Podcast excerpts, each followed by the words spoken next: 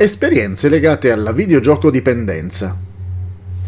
Oggi voglio raccontarvi in breve alcune storielle. La prima riguarda Koichi. Lui aveva un problema.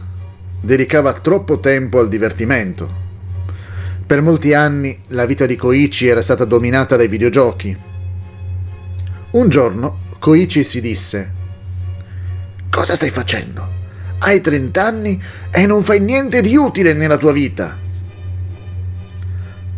Anche Daniel amava i videogiochi. Lasciamo che lui ci racconti la sua storia. Ho iniziato a giocare ai videogiochi quando avevo circa 10 anni. All'inizio giocavo a giochi relativamente innocui, ma gradualmente ho iniziato a giocare a giochi violenti e demoniaci. Alla fine arrivò a giocare per 15 ore di fila ogni giorno. Daniel continua, in fondo sapevo che quel tipo di giochi e il tanto tempo che passavo con essi avevano indurito il mio cuore. Cosa impariamo dalle storie di Koichi e Daniel? La sottile influenza dell'intrattenimento potrebbe farci perdere qualcosa di prezioso.